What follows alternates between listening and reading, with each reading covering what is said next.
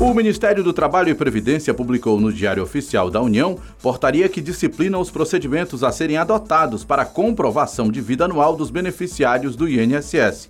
A portaria apresenta algumas situações que poderão ser consideradas válidas como prova de vida. Uma delas é a realização de empréstimo consignado, desde que seja efetuado com reconhecimento biométrico.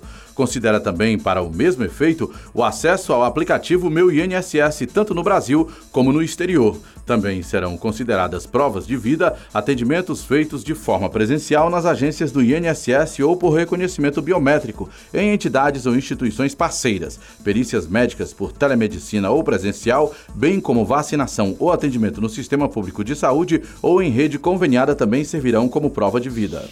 A Polícia Federal no Paraná deflagrou duas operações com o objetivo de desarticular organização criminosa que atua como lavagem de dinheiro no tráfico de drogas.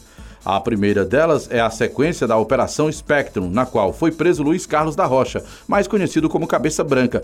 De acordo com a PF, trata-se de um dos maiores traficantes de drogas do Brasil. As ações de hoje estão focadas no cumprimento de medidas judiciais contra familiares do traficante, que teriam ajudado na lavagem de dinheiro obtido de forma ilícita. A Operação Fluxo Capital visa desmantelar a organização criminosa responsável pela lavagem de dinheiro por meio de movimentações milionárias, com utilização de laranjas, empresas de fachada e contadores. Ao todo, 39 mandados de busca e apreensão e 19 mandados de prisão temporária estão sendo cumpridos em seis estados, além de sete mandados de busca e apreensão no Paraguai com a ajuda do Ministério Público do país. As investigações indicam que o grupo que auxiliava o traficante Cabeça Branca a lavar dinheiro tinha relações também com diversas organizações criminosas atuantes em território nacional, envolvidas em outros delitos além do tráfico de drogas. Empresas controladas direta ou indiretamente por apenas um dos investigados chegou a movimentar cerca de 4 bilhões de reais. Além disso, foram apreendidos cerca de 12 milhões em espécie durante as investigações.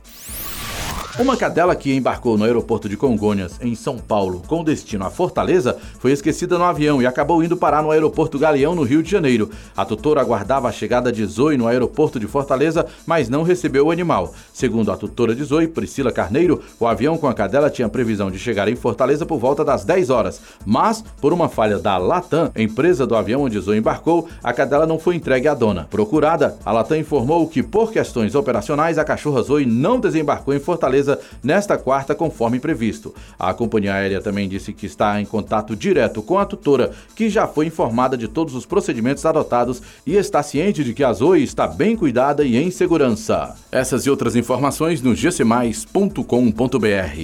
Até lá!